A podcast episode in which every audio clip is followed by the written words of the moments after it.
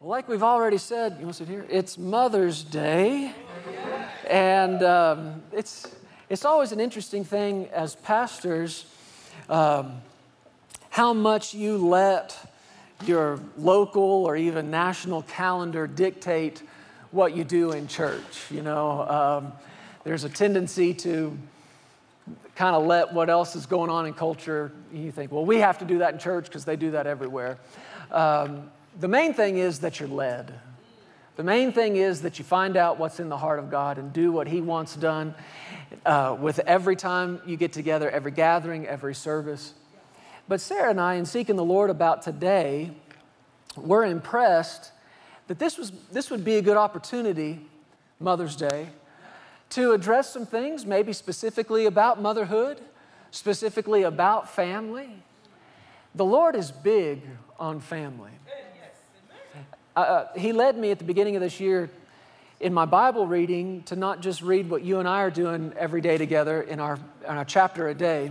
And if you haven't been doing that with us, let me encourage you to jump on board. We read a chapter out of the New Testament together every day, Monday through Friday. We do that as a church. We've got those bookmarks available that outline it. It's also online, you can find it there. But the Lord impressed me to add to that the Old Testament. So that's what I'm doing in my personal time. And I'm reading several chapters of the Old Testament every day. And uh, I was in the book of Numbers this past week, and whoo, Numbers. I'll tell you what, that's some exciting stuff right there. Uh, and I was reading, and it was one of those chapters. It wasn't a genealogy chapter, but man, it was close to it. God was going through, and he, he was having Moses record some things, and he recorded uh, all the names of the tribes and then the sons that were born out of that one and the sons that were born out of that guy and out of that guy. And he was going through and he was counting. It's the book of Numbers, right? And he's counting, and there's X amount of thousands in this family and this many thousands in that family. And it's a pretty big range. There's 100,000 in this one, there's 4,000 in that one. And, and I'm reading all of this, and man, it was a long chapter. Maybe felt longer than it actually was. But I got through the end of it, and I said, Lord, can I just be honest with you here? What do you want me to get out of this? It's in here for a reason. There are no wasted words in Scripture, so what is it I'm missing? What do you want me to see out of this? And man, I heard it in my heart so clearly. He spoke right up on the inside of me. He said, See how big I am on family? That he gave not just one chapter, but chapter after chapter, and he dedicated it to naming each one identifying who came from whom. And, and there was a place in that chapter where there was a man who didn't have any sons and, and that he had four daughters. And the daughters came to moses and said are we to be left out of the inheritance because my father didn't have sons? And moses said well let me pray about it. And he went to god and god said those daughters are right. And it was out of that that god made provision not just for men but for men and women to have inheritance and he named them one by one and he counted them and he said, See how big I am on family? And that was in our heart from day one of this church. Legacy Church, raising a family in the house of faith. The Lord gave us that several years ago when she and I came up here to Colorado while we still lived in Texas to pray and seek Him about His direction for what would be our church. And we didn't find out the location on that trip, although we wanted to. There was a lot of details we didn't come home with, but we came home with that that the place would be called Legacy Church, and its mission would be raising a family in the house of faith. Because it's different in this house, isn't it? We talk a little differently than everybody else, we walk a little differently, we believe big time differently. But that's what it is to be raising a family in the house of faith. So, what seemed good to Sarah and I was to spend some time today, in light of Mother's Day, focused on that part of it. We don't often get to talk just about family, but um, this seemed like the right time. And there's something Jesus said. If you got a Bible, open with me to the book of Mark, chapter 7. I'm just going to mention a couple of things, and then I know the Lord's given Sarah some great things. In Mark chapter 7, in verse 1, it says, then the Pharisees and some of the scribes came together to Jesus, having come from Jerusalem. And when they saw some of his disciples eat with defiled, that is, unwashed hands, they found fault. For the Pharisees and all the Jews do not eat unless they wash their hands in a special way. Listen to this holding the tradition of the elders. Verse 4 When they had come from the marketplace, or when they come from the marketplace, they do not eat unless they wash. And there are many other things which they have received and hold, like the washing of cups and pitchers and copper vessels and couches. And the Pharisees and the scribes asked him, Jesus, why do your disciples not walk according to the tradition of the elders, but eat bread with unwashed hands? Now, it sounds like they're saying, Why didn't your disciples wash their hands before they ate? They're not just talking about washing your hands the way you and I know it. Put a little soap in there, a little water, rub them together, wash it off. This is a whole ceremony that they would go through before every meal. They would go through quite literally religiously. And it was not just washing their hands, but the way they would do it. And they would, I don't totally understand this, but they do it with clenched fist. Was like, well, how do you really get clean that way? I don't know. But this is what they did with clenched fists, and they would wash all the way up to the elbow. Because if you're going to sit down to dinner, you want these elbows nice and clean, right? I don't know. I don't get it all, but it's tradition. And perhaps they understood some things in it that, that you and I don't understand. But I think when you look even at our traditions, there's stuff we do. And if somebody say, Why do you do that? You'd go, I have no idea. Mama did it, daddy did it, his mama, her mama did it, right? Tradition. And this is what they are coming to Jesus, fussing with him about that his disciples don't keep tradition. They don't wash the way the elders taught everybody else to wash with the clenched fist and up to the elbow and this whole ceremony and the washing of the cup and the pitcher and all of it. In other places in scriptures, Jesus, he called these guys on it. And I'll paraphrase, but he was like, What's your deal with washing? Because they were really serious about washing the outside of the cup. There was this whole ceremony for washing the outside of the cup. And Jesus is like, What's your deal with the outside of the cup? And that's where he told them, and even in here in the next few verses, he talked to them about not the outside that defiles, but the inside. But when Jesus, when they said this to him in verse 6, he answered and said to them, Well did Isaiah prophesy of you, you hypocrites. Hypocrites. We talked about this recently that that word hypocrite is literally the Greek word for actor. And other translations bear that out. You're actors on the stage of life portraying something you are not. And that's what he said to these Pharisees when he called them a hypocrite. He said, You, you faker, you actor.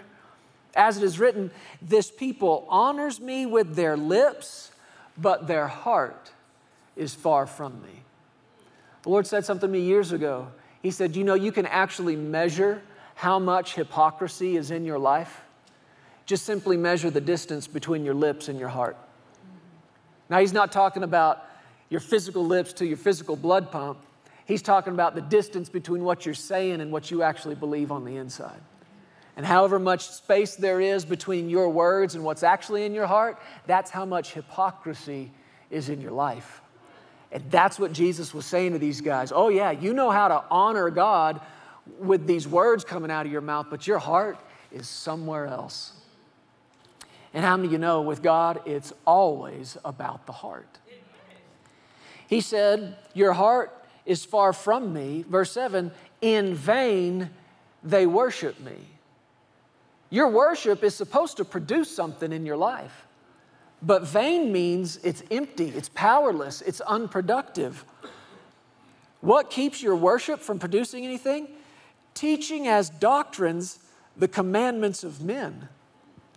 For laying aside the commandment of God, you hold the tradition of men, the washing of pitchers and cups, and many uh, other such things you do. He said to them, All too well, you reject the commandment of God that you may keep your tradition. This was something they were very guilty of, but let's not judge them. Is it possible that, that we have picked up some traditions in our life and that there are people who, who weighing out God's word versus tradition, go with tradition? Oh, it's happening all the time. We would all love to think, man, I'm 100% word, baby. I'm pure word in my life. Ha! You wish, I wish. Tradition gets in. And tr- tradition is just simply, simply something that's been handed to you from one generation to another. And it gets in, and we accept things uh, as fact and truth that are just tradition.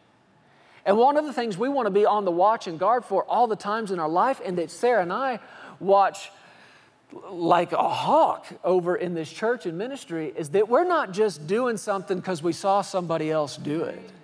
That's tradition. We want to do everything by revelation, inspiration from the Spirit of God, where we got it from Him and not just from somebody else. Jesus said, if you're doing it by tradition, you've taken all the power out. Yeah. The Word of God's not producing what it's capable of producing because you've replaced it for tradition. So, how many of you want to be on the watch for this in your life? That everything you do, and you do, especially those things you do over and over, you want to be able to point to the scripture and say, This is where I got that. This is why I do that. And Jesus said, you guys do this with a lot of stuff, talking to these hypocrites, these Pharisees. With many such things, you do this. And then he gave them an example, one example. Now, we already know he could have picked from a lot of different things, but he gave them one example. And here it was. Verse 10 For Moses said, Honor your father and your mother. And he who curses father or mother, let him be put to death but you say. So he's got, here's what the word says, but here's what you say through tradition. You say if a man says to his father or mother, whatever profit you might have received from me is korban, that means a gift to God, then you no longer let him do anything for his father or his mother, making the word of God of no effect through your tradition handed down. And many such things you do. He told him this is happening in a lot of things, and he gave him one example, and the one example he gave him was about honoring father and mother. How many you can see he's big on family? He could have picked one out of 600 and something laws, and this is the one he gave. And he said that through your tradition, you're making the word of God of no effect. Now, this particular commandment to honor your father and mother, we know it's the first commandment that came with a promise what was that promise? Long life. He said, If you honor your father, honor your mother, it'll go well with you and you'll have long life. Evidently, God takes it personally when we honor mama. And this is not something that should just be relegated to one day in the spring. This should be a lifestyle. It should be one of the things that define us as people of faith that we honor what God honors and we honor who God honors. And I realize some people come from hard situations, hard family situations where their parents weren't good to them, made bad choices. And I know my dad told me one time as a young man, he, he and I were kind of going back and forth on something, I guess, and I, I wasn't happy with something he, maybe mom did, I don't know. He said, You know, I remember when I found out my parents weren't perfect. He said, I remember when I found out my parents were capable of making mistakes. I know I've made mistakes as a dad.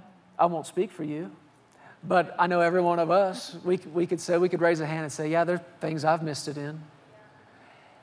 But on a day like this, and in obedience to the word, we're not just honoring a person or their perfection, we're honoring their God given place. And even when somebody's made mistakes and you think, well, I can't respect that, I can't honor that, okay, I get it. Can you honor the place? God is big on place. And I'll say this and turn it over to you, but this is one of the reasons. Personally, I'm just going to give you some insight into my personal life here. I don't get on board with people slandering the president. And I know who's in office, I know the decisions they're making, and I'm probably like many of you. There's probably a lot of things you and I don't agree with in the direction uh, that these leaders take our country? Sure. But there's a place. There's a place that's been given. And when you can't honor the person, you can still honor the place. And if you were to study this out, Jesus identifies and helps us identify how we honor. And one of the big things he talks about is the way you speak about them. Yeah, that's a big one. Now, he's already identified giving to them. He said, You Pharisees say, you don't, you don't honor your father and mother. You say, Hey, whatever thing I would have given you, I gave to God. So, you know, deal with it. He's talking about being a blessing to them. And Jesus said, It's not right. You've changed the word of God. You've made a tradition out of disobeying the word. He's talking about honoring our parents by being a blessing materially, financially. And he goes on to talk about we honor them with how we speak to them and how we speak about them. You can honor the place, even when mistakes have been made, you can honor the place by guarding what you say, by speaking favorably to them and about them. And these are things that should devi- define our homes. Talk about raising a family in a house of faith. This is one of those things right here, where we cultivate an environment of respect. We cultivate an environment of gratitude and not rebellion. Amen. All that to say, Jesus is big on family. And as the Lord leads us, we're going to emphasize it more and more and more and more in our church. And she and I have been talking and praying about some things. Can't tell you just all about them just yet, but there's some good things coming that are going to give us opportunity to really focus on family. Whew, that was so good. I, I just have so many things in my heart right now as you're speaking. You know, that's uh, what we what we can do to honor the people God has put in our lives. Honor is huge to the Lord. Huge. And in our culture, in our generation, the enemy has worked overtime to remove it Yeah. from our lives because it affects the blessing That's right. It affects the fruit that we will see as a result of obeying God in this area. And a lot of people they try to, you know, dismiss it and say, well, that's, you know, that's not of the New Testament or that's more in the Old Testament where they had all these honorable rituals and things like that. That in itself is a tradition, but no, the heart of honor is what God is wanting to get at. And this church is a church that is full of the honor of God and will be a place that's known for its honor. And, you know, I, I wasn't planning on, think, I was thinking about this, but it so ties in so clearly. You know, as I was praying over this this weekend, I kept hearing the Lord say to me, you know, what are the things as a mother we can do to create a household of honor, to create a home? That is full of honor. And one of the greatest things that I have learned, and you know, maybe it's because I've had the privilege of being around men and women in the ministry and who had know these things, have have walked with God in these areas. So uh, it's amazing to see the fruit in their life. But I had one woman one time probably 10 years ago i was we were preaching at a church up north and she wrote me a card and she put money in the card and Jeremy and I were actually the guest ministers that weekend. But in this card with the money, she said one thing to me, and that's all she said to me. She was the pastor's wife of this church. She didn't ever talk to me about anything else or go into detail about anything. We didn't have any deep conversations. The one thing she wanted to tell me to remember was this she wrote it in the card teach your children to honor their father. And I thought, what is that? Why? Why is that the most important thing you want to share with me? And then she just gave me a ton of money in this card, trying to express to me the importance of what she was saying to me. Well, when you teach your children how to speak of their father, and, and to respect and honor the Father, it ultimately teaches them to how, how to live a lifestyle of honor. And it teaches them ultimately how to honor not just their natural father, but their Father God. Yeah.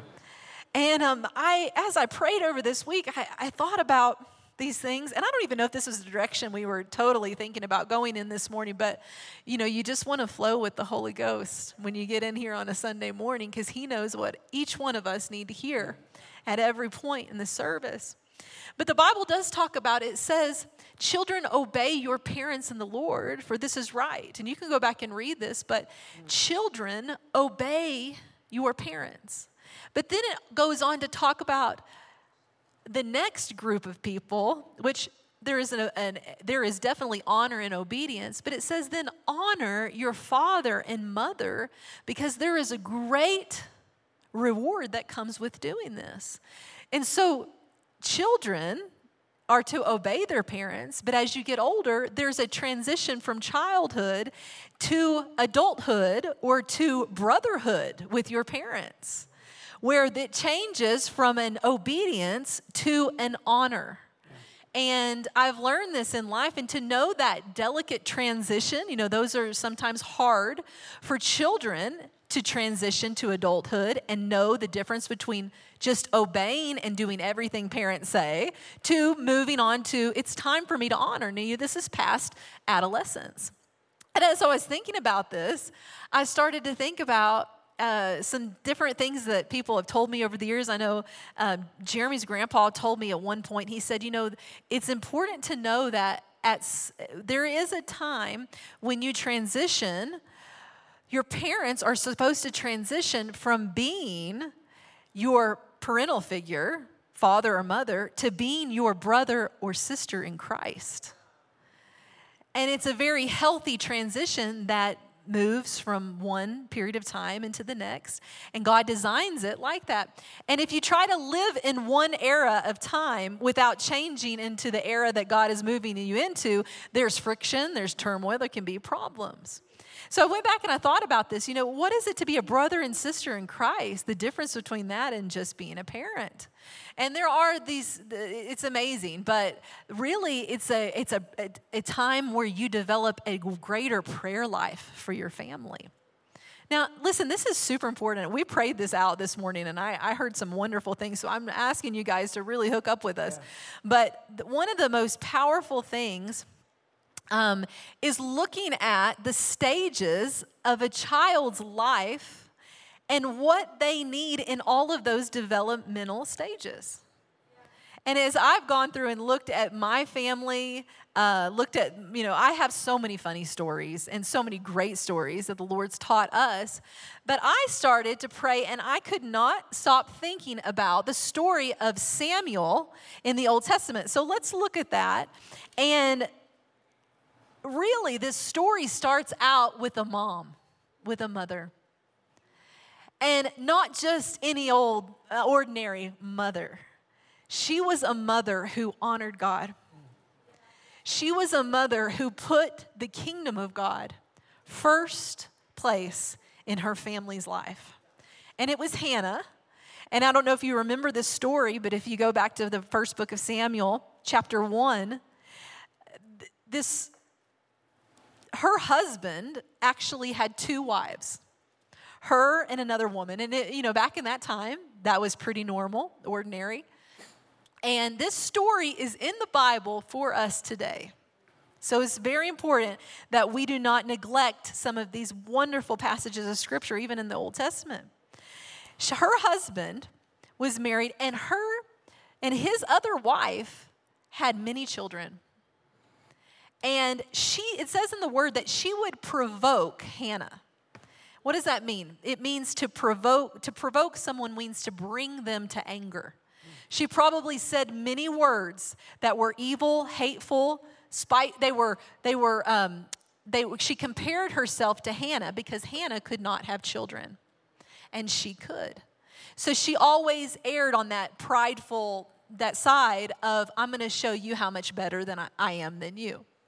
And so Hannah felt oftentimes provoked. And at one point, they went up, they were going to go up to serve the Lord to the temple. They went as custom as their family every year to go up and bring their sacrifice to the temple. And it, uh, this other wife had provoked her again, had angered her, had upset her. talked all about how she didn't have children and how God had shut up her womb, which wasn't actually the case, but that's the way they spoke about it. In verse 8, her husband comes to her and she said he says hannah why do you weep? Why do you not eat? And why is your heart so grieved? And basically he was saying to her is do you have anything to be thankful for? Are you thankful for me? Do you believe that there's any way god could do anything better for you? And so they went up to the to the temple and they saw Eli, the priest, verse 9, was sitting on the seat of the doorposts of the tabernacle of the Lord. And Hannah, it says she had bitterness of soul. She began to weep and she began to pray and she began to cry out to the Lord. Now, in, you know, we have so much revelation and knowledge today about what faith is. We've seen so much after Jesus died for us and gave us a whole new life worth living. But back then, at this time, Hannah, this is the way she knew to pray. She still, you have to think about what she did to honor God in this moment. She still went to God as her source. And she began to cry out to him and pray to him. And she asked him for a child. And she asked him in verse 11 to remember her, not to forget her. And she prayed the best she knew how. Did you know that God, if you will honor Him even in the best that you know how, if you'll pray with a genuine, tender, sincere heart, He will still meet you where you're at. Doesn't have to be technically. Doesn't have to be technically perfect, which brings me to another point. We don't have to be the word police. Come on. We don't have to always nitpick and look for everything everybody does and say that it's not quite perfect and not spiritual like me or like, you know, you don't have to try to compare everything to just your knowledge. Some people, people all over the world are crying out to God, getting their prayers answered. Yeah. And seeing God move in their lives, even if it's not technically perfect. Yeah. So when we leave church, when we leave another service, maybe somewhere else or with the people of God, we shouldn't just go into our list of, of errors that happened in that service. Come on. We should be open to God moving in our midst and doing what He can do in spite of who we are. We are the righteousness of God in Christ Jesus. And you know what that should look like? It doesn't have to look a certain way all the time. Now, yeah, go ahead and do your best and follow this word accordingly. But I'm telling you, he goes, he's looking, looking at, the, at the heart, heart. At more than he's looking at anything. That's right. So there's been mamas all through time who have cried out to God because they loved him and they honored him and he heard their prayer. That's right. Amen. And I love this in verse 11. She says this Remember me and don't forget your maidservant. But give your maidservant a male child, and then I will give him to the Lord all the days of his life, and no razor shall come upon his head. Which that, that term, that phrase just means that he will be consecrated or dedicated to the Lord, I will do this. This will be my choice to give him back to the Lord all the days of his life. And I love this. He goes on, and Eli says to her at the end of this prayer, he says, Go in peace, verse 17, and the God of Israel will, will grant your petition which you have asked of him. Verse 18, she says, Let your maidservant find favor in your sight and so the woman, woman went her way and ate, and her face was no longer sad. Yeah. She believed, believed what the prophet said. Amen. She believed the word of God. And then I love this. They go back home, and it says this in verse 19 her husband, Elkanah, knew Hannah, his wife, which represents intimacy, and the Lord remembered her. There were three parties involved in this baby coming to pass. and to look to the Lord, to find out from the Lord. Go to the Lord as your source. I believe there's women in here today that are believing God for, for children. Did you know this is a special service for you this morning? And we have seen miracle baby after miracle baby after miracle. I can't even count how many babies, miracle babies we have seen in this ministry over the last 15, 20 years. It's been awesome. So, verse 20 um, in a process of time, Hannah conceived, she bore a son. And it was time for them to go back up to the temple as they did. What was this, this action of going to the temple? It was not just a tradition for them, there was a heart of honor within this family. And they would make their way to bring their sacrifice before God and to for their yearly sacrifice. But it says in verse 22 Hannah did not go up, for she said to her husband, Not until the child is weaned, and then I will take him, that he may appear before the Lord and remain there forever.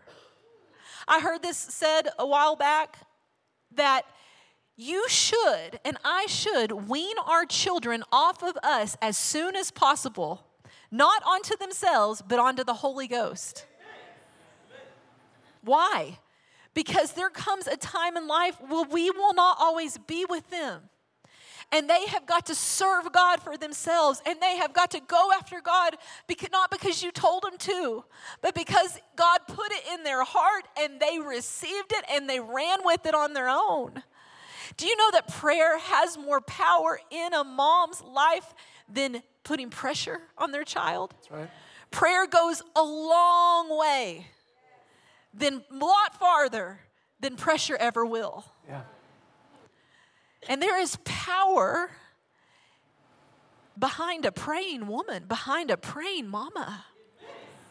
There's power. And I think about this. Um, well, let's just keep reading this. But it says that her husband encouraged her wait until you have weaned him and let the Lord establish his word. Can I say something here? Yeah. There was a part in that verse.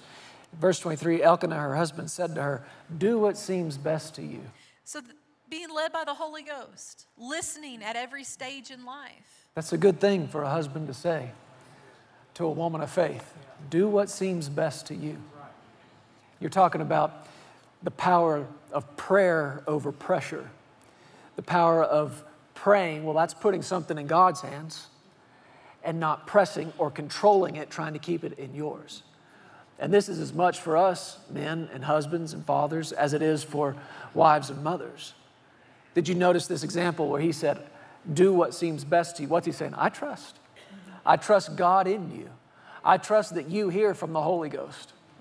I trust that you know what's best for this boy. Mm-hmm. That's faith. So good. Go ahead. So, being able to recognize at each season in life when it's time for more weaning is a powerful part motherhood of parenting and to go back over the years and to see what stage to look at what stage and to listen and to be led to watch and pray. You know that proverbs 31 woman it says that she watches over the ways of her household. The new testament tells us to watch and pray. But to watch over the ways of your household is not just to keep a clean house. That's nice. It's great let's do that but to watch over the ways of your household is to actually watch over the paths that the people in your house, household are taking. It's to watch over the companies that they're traveling with. That's what it says in the Hebrew. To watch over the company that your children are keeping. Come on. To watch over those things. And you know how you watch over it the best? In prayer Yep. You can watch and pray. And then as you go on and read this, there's a weaning that takes place in all these stages. If you look at the stage of a, stages of a child's life, there's very special developmental stages. There's there's a newborn and an infant stage. Then there's a toddler stage, there's a preschool stage, and there's then there's a school age stage, and then there's an adolescence. And each of these time periods are between certain ages. And at each of these junctions in life, we should be weaning our children off of us more and more and onto the Lord. Yeah. Then, when they get to those times when they're headed off to college and going on to do the things, they know what to do. And I, I love this because I was going back and I was thinking about the different stages of life. Now, when I was a baby, I love this story. My dad, when I was a newborn, took me out in the front yard of our house. I didn't find this out till a few years ago. And he held me up before the Lord, him and the Lord. He held me there and he dedicated me to the Lord. You know, he also dedicated me in the church service where we come in we all pray together. Wonderful thing to do, biblical thing to do. But it was also something between him and the Lord, like Hannah did. I'm going to give him, I'm giving her to you, Father, for your use, to be useful to you, for your kingdom. I'm giving her this gift that you've given to me, I'm giving her back to you. And he did that. And as if you read here, you see that Hannah said this about Samuel. If you go on, verse 24, when she had weaned him, she took him up with her. All the things for the sacrifice when the child was very young. Scholars believe he was around three years old. They, at verse 26, it says, She says to Eli, the prophet, Oh, my Lord, as your soul lives, my Lord, I am the woman who stood by here praying to the Lord. And she prayed for that child, but she was to continue to pray for that child. Verse 27 For this child I have prayed. The Lord has granted me or given me this petition which I have asked of him. Therefore, I have also lent him to the Lord. As long as he lives, he shall be lent to the Lord. And then they worship the Lord there. To lend in this passage in the Hebrew means to give or to lend on request. God was asking for him. And as He does with each one of our precious children, He asks us for them. He gives them to us for stewardship, for a season. But ultimately, they belong to Him. It means to give or to lend on request, and then to let that one asking have them successfully. And in this passage, she goes on in this point to pray again. And in this whole passage, she begins to rejoice in the Lord for what he's done for her. That he gave her this special gift, that he didn't leave her barren, that he, he didn't leave her in a place of shame, that he heard her and did not forget her. And then it goes on to say in verse 11 that when, her, when his dad went to the house of Ramah, put the chi- uh, but the child, oh, he went back home, but the child ministered to the Lord before Eli the priest. At a very young age, he began to minister to the Lord. In verse 18, Samuel ministered to the Lord even as a child wearing a linen ephod. Now, I was just going through thinking about these different stages. You know, when justice was four years old, we believed that the Lord was dealing with us about putting him in preschool for a few days a week. And Jeremy and I, it was a moment that we had the opportunity to wean him a little bit more. and it was a Christian school. It was going to be good for him to be around friends. But he, I believe that children need the opportunity to overcome, to learn how to overcome in life, and to give them the opportunities. Did you know that this really is all, what we could say about this that this is what we're talking about here is the kind of motherhood that honors God, but it's a fearless motherhood. It's a, it's, a, it's a mother that resists fear in the home, yeah. that refuses to maintain, uh, to hold on past what is right and what is God's.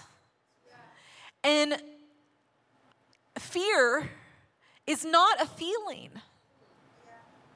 Fear is not just your is not your liver being clogged up and it's making you fearful. There's a lot of people that say all kinds of stuff. Fear fear is a spirit. It's an influencer. And it will try to influence you and I day and night. It doesn't matter how far you've gone with God. It doesn't matter how many times you've resisted it. It will try and it will try and it will try again. But to be the kind of woman that watches and prays and then resists the fear from coming on your family, from coming to you. You know, fear produces insecurity, and insecurity controls. Hmm. You might say, "Oh, I know that person, they're very controlling." No, you don't you got to go look at the root of what's going on. It's not just that someone is controlling. They have dealt with a spirit of they have had a spirit of fear that has produced a lot of insecurity in their life. And that insecurity will try to hold on and will keep those children from doing what all they're called to do. And so I love this about Hannah that she said, I'm going to lend him to the Lord. Yeah. And should we not all say that about our babies? Anyway, when Justice was four, he was going to preschool. Jeremy and I went into the pantry to make his lunch the night before. And with all the food surrounding us in the dark, we embraced each other and started to cry like two big babies that our four year old was going to preschool. Okay, was that hard on us, letting go a little bit? In the natural, it was. But we had the opportunity to trust God with him more than we had ever trusted God with him before. I was thinking about this, you know, the next stage of development was probably more like where my kids are now, the school age. And, you know, my kids love to run. I don't know what it is. They've loved to run since they were tiny. And Justice, actually, when we would travel, we were on the road for 10 plus years before we ever started the church. We would go to pastors and we would meet them for the first, these churches, meet these pastors for the first time. Justice would walk straight up to a pastor and he would shake his hand and he'd say, Hi, I'm Justice James Pearsons. He was only three. I'm Justice James Pearsons. I'm the fastest boy in the world. And he would take off running around the whole room to show him how fast he was. Now, he, he didn't know I was going to embarrass him this morning. This is pretty funny. Welcome to big church. I know, buddy. right? he like leaned over to me in church and he was like, Mom, is this what it's like every week? I'm like, yes. But he would take off running around. Well, you know, this past uh, February, we attend the Greater Faith Conference in Sarasota, Florida every year. That's our uh, church that we, you know, are part of our pastors there. And we were there and staying on the beach. We went out to the beach every during the day and then we'd have services at night.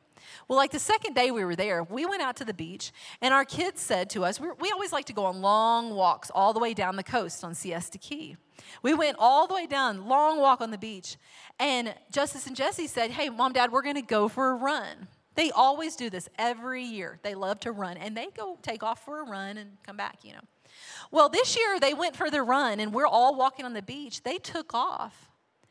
And I don't know how much longer. She and I were walking along, walking and talking, walking and talking. And 25, 30 minutes later, we're thinking, we haven't seen these guys in a while. And the further we get down the beach, the more and more crowded it's becoming. So it had been a little while since we saw him. Yeah, so then we realized this something's not right. They had been gone for a really long time. And as we went down the beach, we got to more and more crowded areas, very crowded beach, public beach areas, and our children were nowhere to be found. The rule was always when they were little stay where we can see you. And for whatever reason, they abandoned that rule that day he, Justice doesn't like hearing about this. He's, yeah. They kept going and going. It was probably a mile and a half down from where we had taken off the, on the walk. So I just kept praying and I began to pray. And I, and I, y'all, I, I have not experienced that kind of fear trying to come on me for a really long time. And I began to pray and I prayed and I prayed and I prayed. And I was trying to get a release. Lord, where are my children? I, I had no idea. Jesse, I didn't even know if Jesse and Justice were together. And I have a beautiful, I had a beautiful nine year old, you know, at the time. I, what, where is she? you know, and she's is she out there by herself in the middle of, I mean, the thousands and thousands of people. And so I'm, I'm going, I'm praying. Finally, I decide, you know what, I'm, gonna, I'm a faith person. I'm going to pray the prayer of faith. I refuse to be anxious. I resist the spirit of fear. I kept, I kept doing it. And Jeremy's like, I'm going to ha- head back to the hotel and look for him and see if they went back there for some reason and we missed them. And you keep going. Well, I kept going and I was asking the Holy Ghost, what should I do? Where should I look for him? I finally got to this huge public beach and I had the thought, go ask that lady to use her phone. I went over to this lady, I grabbed her phone, called Jeremy, have you seen him? Oh, I didn't have my phone with me. That was silly too that I anyway. Have you seen him? Hadn't seen him. She goes up to talk to the lifeguard, and the lifeguard gets on with all of his other lifeguards down the beach to find my children. And finally, I told him, I said, they're wearing these clothes. And they spotted two children still running that looked like the ages of Justice and Jesse found them and see my kids know not to talk to strangers so they're yelling at them justice jesse justice and they were they didn't even turn around and look at them they're like no we got to keep going you know? So finally i think they got a clue. It's time to go back to mom and dad. Came back we found them i am i'm literally shaking. I mean, this was, I don't know how long later, maybe an hour. I mean, not to find your children for an hour is interesting. But all that to say, I, um, I was walking back to the hotel with them. They, they know they are in so much trouble. I mean, they're in so much trouble. Their dad had a good law, a good talk with them, and um, I'm just shaken up. I had actually, you know, I had gotten, I had started crying. I had, you know, I'm like, okay, I'm a faith person. I'm going to stand in faith. Okay, y'all. I asked the Lord honestly, Lord, I said, I'm just praising you and thanking you for taking care of them. And I heard him say to me so clearly, You did one thing wrong.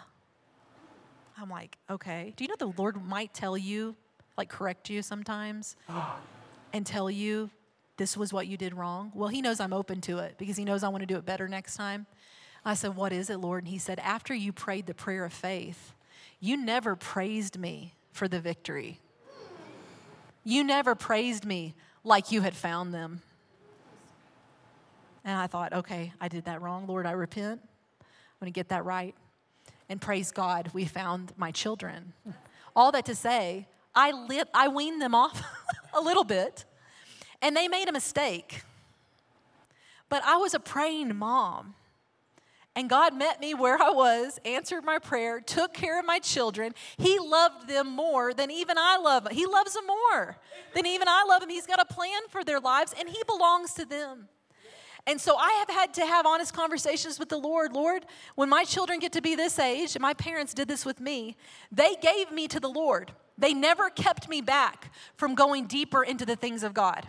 They never kept me back from serving at church and serving God. They never kept me back from studying the Word and going after God. They didn't even tell me which way to go in my life. They didn't tell me who to marry. They didn't preach at me all the time. They trusted God with me and they prayed over me and they gently nudged me in the way that I should go. And when I got old, I didn't depart from it. And I think and I believe that if you keep your children around the things of God and around the anointing when they're young and when they're little, when they get older, they will not want nothing else. They won't crave the things of the world. They won't hunger and go after it. No, they will want God. But you know what it takes? That that phrase, and guys, and I know we're going a little long, but please stick with us. This is this I believe this is from the Lord. That phrase to train up a child in the way they should go. That word to train means to dedicate them to the Lord like Hannah did. I'm going to give you to his service. I'm not going to hold on to him. I'm not going to be fearful. And I'm not going to just uh, maintain this level of unhealthy control. I'm going to give this baby to you because you've given me this gift and I'm going to steward over them well, but ultimately they're going to be out of my care someday. And I'm going to wean them onto the Holy Ghost as quickly and as, as, I, as I can. And I'm even going to let them make mistakes at times. And I'm going to let them hear from God. And I'm going to let them see, you know, I was led in that, but I wasn't led in that. My kids will now come to me and they'll say, Lord, my heart's, or they'll say, Mommy, uh, the Lord's checking me on that. My heart's bothering me on that. I'm not going to do that. My 10 year old does that. I'm not going to go that way. I'm not going to choose that. I'm not going to hang out with these people. Why? Because I've given them a little space to hear from the Holy Ghost. And I've given them space. And I and I, you know, we teach a lot on this, but If you go on to read about Samuel, you would, it's just amazing. In verse 18, it says he ministered to the Lord even as a child. He was wearing that linen ephod or that, that represented purity. It represented that he was dedicated, sanctified to the Lord for his use. But him becoming useful as a child made him a, a useful adult. And in those adolescent years, his mom giving him to the temple, he served God. Do you know what he did in the temple? He probably lit the candles, took care of these very natural elements of the church, and then he also opened and closed the doors of the temple. This is where we get in Psalms I'd rather be a doorkeeper in the house of the Lord than dwell in the tents of the wicked. Why? Because as a young child, we begin to serve God and give him our life. We, we would rather serve him in his house than dwell in all the things of the world, in all the, in the, in, in the, the other things that will not benefit us in life. So to encourage our children in this and to dedicate them fully to the Lord. All that to say, I'm going to give this to you. But I just noticed over the years, I love what my parents did for me. They prayed for me. My grandma, she prayed for me constant watching and praying. And I'm so grateful today because my grandma prayed me out of wrong relationships that I may have gotten into today. But I'm telling you the power of prayer, the power of a praying mother, and a fearless and to live a fearless motherhood. It is one of the most powerful things we can do. And to give our children to lend them back to the Lord. Yeah. To recognize that they are a gift to us, but ultimately they belong to Him. And I'm going to let go of all my fear of what might happen, what might not. God has these precious babies in the palm of His hand. I'm gonna let go of my fear. I'm gonna let go of my insecurity, my control, and I'm gonna trust Him with them. Yeah. When it comes to every element of life, I'm going to trust God to speak to them, to move on them, to draw them into his presence every week. What is my responsibility? It is to have them around the things of God. That's right. It is to constantly put it before them. Every morning to talk about him. Every night to pray with them. I think about Jesus when they all went to when they went to the temple again it's such a picture of what samuel here it even it even says about samuel that he grew in the stature and the favor with god and men. What is that? That's what they said about jesus. And they went to the temple the whole family mary joseph jesus to dedicate to come and to when they were in the temple to present their sacrifice. And as they were caravanning back home they couldn't find jesus. What was it Three days. Three days later, he was 12 years old. Had they given him a little bit of space yeah. to breathe, had they given him a little bit, and as they went back, they went back home, they recognized he's not with us. they searched all the relatives, they asked everywhere, everyone, where is he? Where is he? And when they figured out we need to go back to Jerusalem to look for him, he said this. I just wanted to read this to you. Do I have it on here? Yeah, Luke 2. In Luke 2, he says this.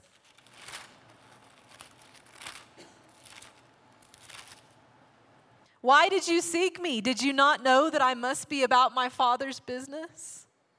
He's in the temple, in the church, talking about the things of God. And then it goes on and it says, They did not understand this statement, which he spoke to them. Now we understand. Then he went down with them and he came to Nazareth and was subject, and it says he was subject to them. What does that mean? He submitted himself to his mother and father until the right time. But when he was 18, he became an adult. And it was time for him to move from just being a child, their child, to being their brother and sister in Christ. And he knew that day was coming. In verse 51, it says, when he was subject to them, uh, but his mother kept all these things in her heart. she pondered these things. Wow, 12 year old seeking God in the temple. Jesus, it says he increased in wisdom and stature and favor with God and men. Yeah. But Mary and Joseph, they kept him around the things of God. They kept him around the anointing. They consistently made a habit of bringing him to church. I love this too with that scripture that says that train up a child in the way they should go. That's the way they should go.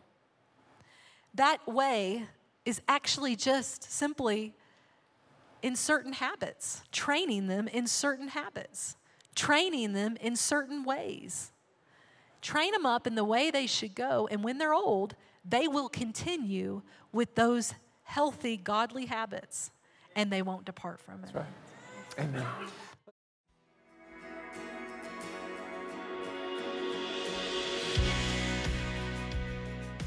Thank you so much for tuning in today.